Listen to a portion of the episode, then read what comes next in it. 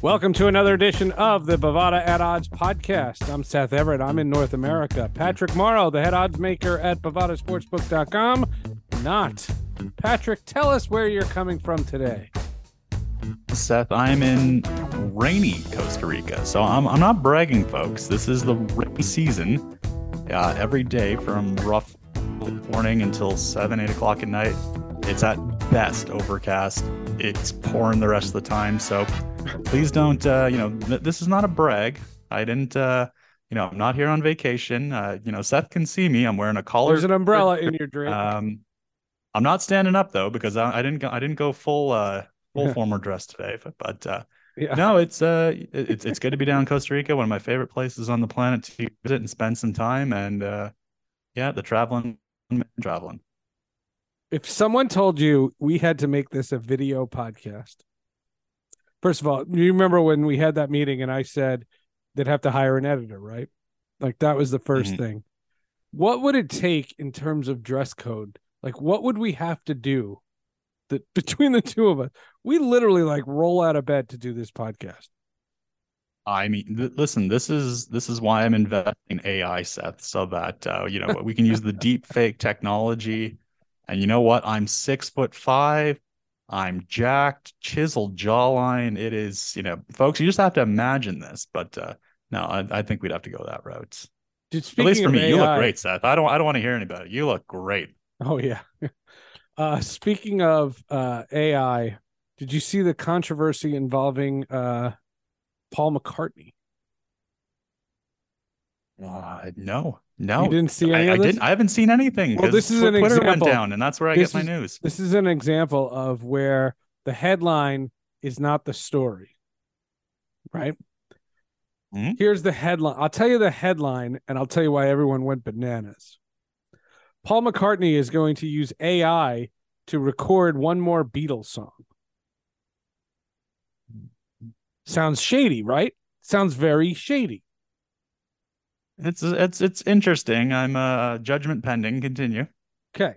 So I thought the same thing. I said, wow, that's really shady, considering, at least in the United States, the Writers Guild of America is on strike. The, the Yak- SAG, Screen Actors Guild is possibly going to be going on strike as early as next week um, to fight AI and using AI.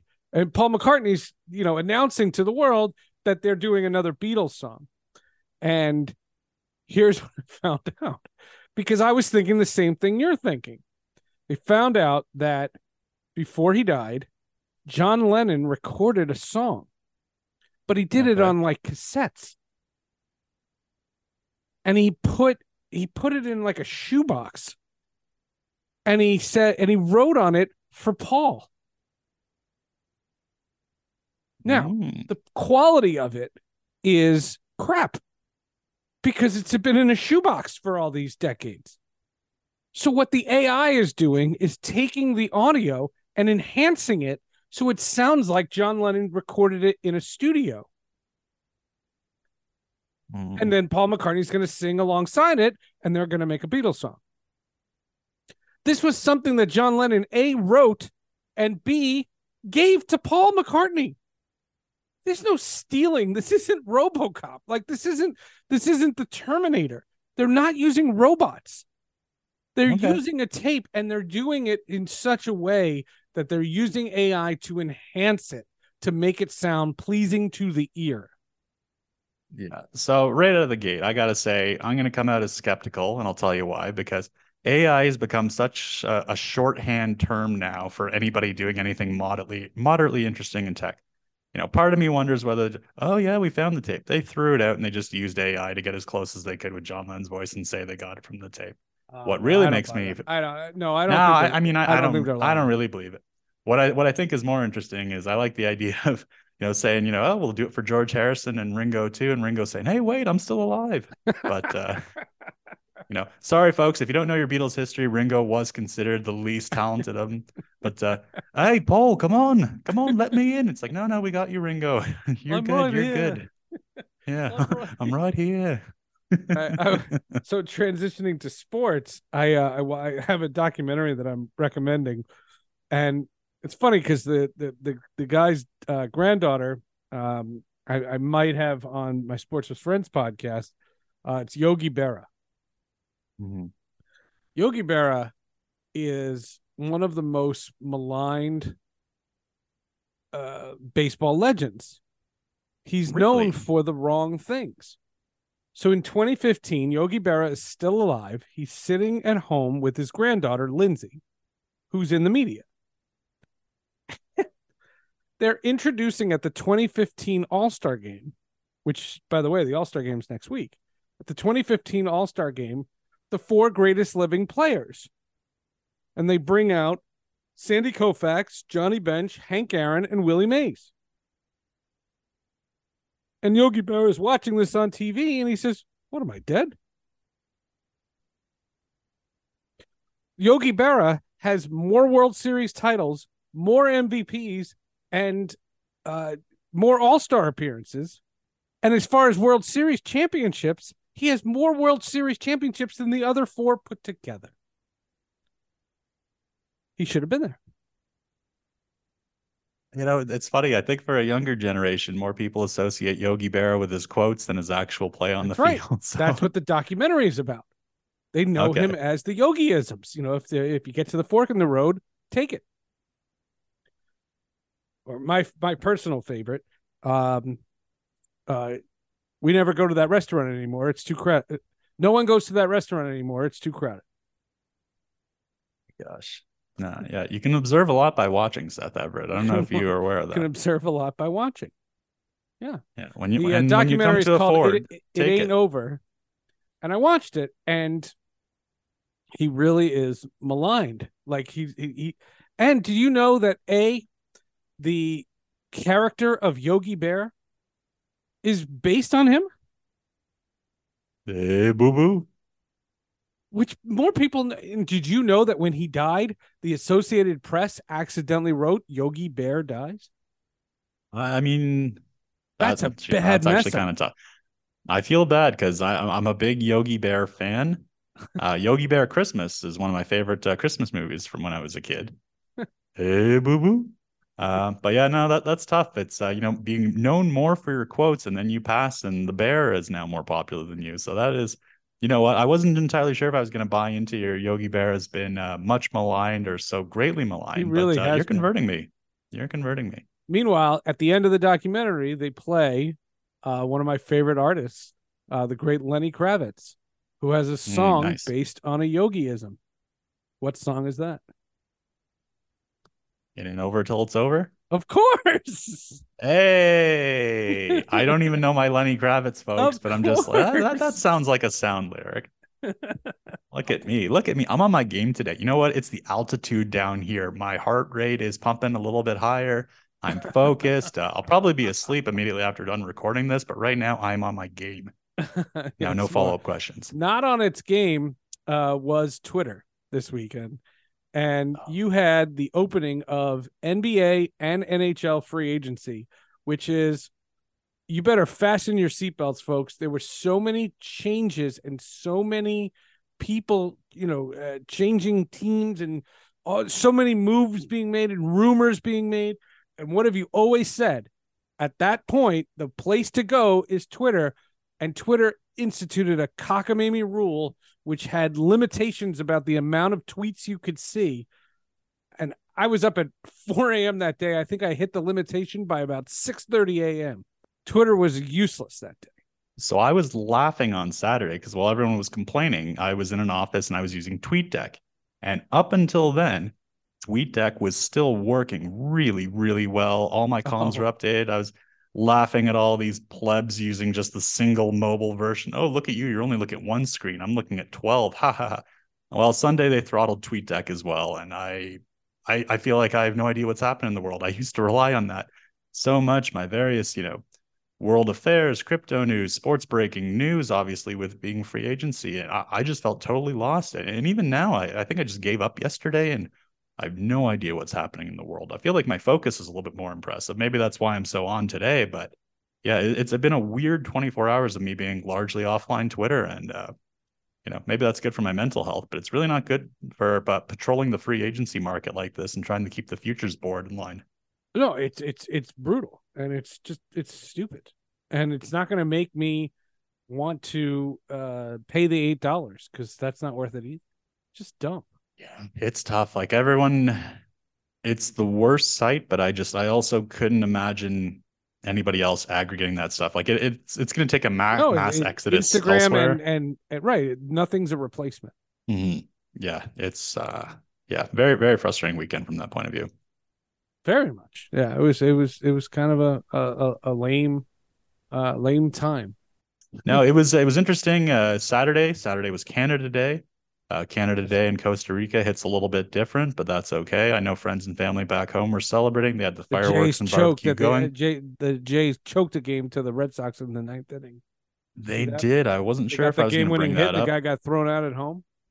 Thrown out at home, very dramatic. Jays were wearing their red uniforms that they wear once a year on Canada Day, as is tradition. Um, yeah, no, and and so the day started with me coming to the office here, and uh, it was one of the last tweets I think I was able to see that day was that Dame Lillard had requested a trade from the Portland Trailblazers, and uh, he was targeting Miami specifically, and uh, just like that, uh, our futures board took a dramatic dive down from I think twenty to one for Miami Heat. They're currently nine to one. Obviously, if Lillard ends up going there or elsewhere in between now and when this drops, that'll change. But it go, it goes to speak that we are in the time of year that we are not handicapping how good teams are. We're handicapping whispers. We're handicapping the possibility of stuff happening. Now we know in NHL and in NBA free agency, some things have happened, some trades have taken place, and the dust has settled there. But it's a it's a wacky time of year to try and defend the board, as I'm trying to tell these guys down here and teach these guys. So it's it's fun, it's exciting. It's but it's, it's a difficult time of year. Great time to be a better though if you're on top of this.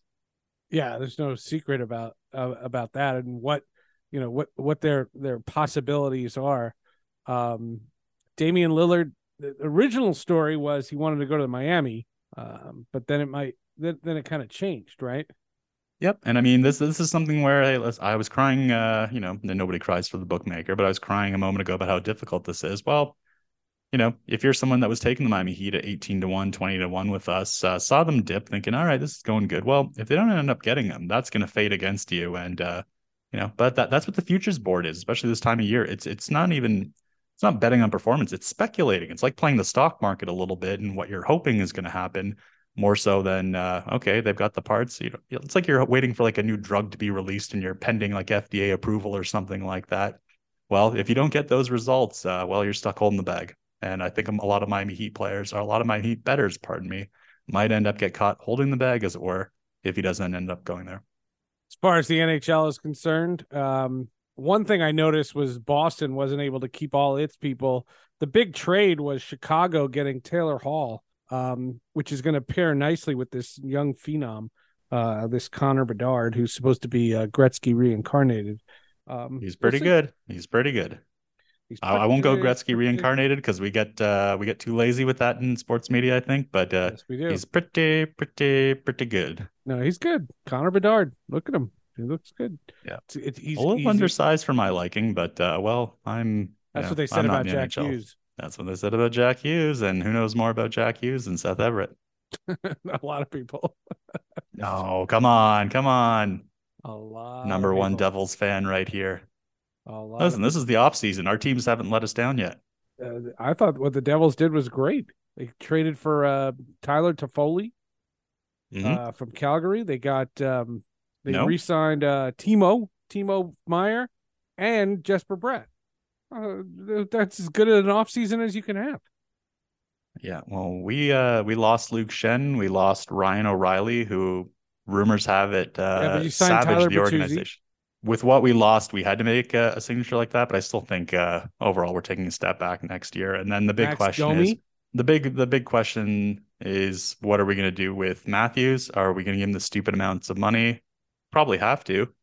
But even if we do, uh, we're not going to have money elsewhere. So we are we're screwed either way because you want to keep Matthews. He's the best player on your team. He's a franchise player. Uh, but who are we going to surround him with in a couple years? You know, we maybe got maybe one more year of trying with the parts we have, and then the cap's going to just smoke us. Um, you know, Jim Treliving, he's might be okay. I think he's going to be a step back from Dubas. I think there's no two ways about it. Um, it's it's tough, but hey, listen, it's still the NHL. You have a year in which the Florida Panthers and Vegas Knights made it to the finals. If if the Leafs are just a team that can be competitive next year, then you never know when you're going to run hot in the playoffs. We just saw the Boston Bruins play one of the greatest regular seasons in modern NHL history, and there they were, useless. down and out, one series useless. done. Yeah, so, useless. yeah, doesn't do anything. No, we just need to find, uh, we just need to find that uh, diamond in the rough goalie or something like that. We'll just make everybody else in the team replacement level. Well, the thing about goalies, you know, in a in a hard cap, you have to decide: are you mm. going to get a high price goalie, or are you just going to get a high price team and hope you have adequate goalie? That's the question. I think. Yeah, not... I think in the playoffs you need the the goalie. That's why Connor Hellebuyck has been rumored to be going everywhere. Winnipeg supposedly shopping him. I want him, and I'd trade whatever it takes to get him. I, I, I, would. I, I think he's that good. You're going all in. I don't. I don't love the goalies we have. I like them. I don't love them. And I you know the funny Stan- thing with a lot look, of goalies. I, I won three Stanley Cups and went to five finals with Martin Brodeur. I know you did. You know what I'm saying? I got like, the picture I, next to, to me, the statue out front. But that's but that's the guy. Like in the playoffs, when when when you have a, a pivotal game five or a pivotal game six, right? And you're down three two, what do you need? You need your goalie to steal one, not mm-hmm. your stars to suddenly just step up and go. That's not how mm. sport. That's not how hockey works. Yeah, but it's how do you time that though, right? Because we've seen um we've seen time in time out just how did this goalie come out of nowhere and just steal the absolute show? Uh, you know, J.S. Giguère was an excellent example of somebody like that who he was a pretty good goalie, but that run he had with the Ducks, uh, however many years ago, that was out of this world stuff. And I think Connor Hellebuyck, uh, he's been around. He's been around for more than a cup of coffee. Um, playing very good uh, goaltending at the end of last year. Um, th- is that transferable? Is that something where you know do these guys just feel it at certain points of the playoffs, or is it just merely puck luck? And I think that's a really difficult thing. And I think I think it's a really difficult thing for GMs to figure out. There's I, I, I think it's difficult to commit to just one player like that because it puts a single place of failure if it goes, you know, tits up for lack of a better phrase. Yeah. Uh, I should have looked Mrs. for one of my yogiisms instead, Mrs. but Mrs. Maisel. Mrs. Maisel. That's what they always say right before she goes on stage. All right, tits up. Tits up, Mrs. Maisel. With apologies to Mr. Maisel. Do you know who Mrs. Maisel is? Uh, I know the marvelous Mrs. Maisel, that's but there's a different about. one. That's, that's okay. See, I'm all right.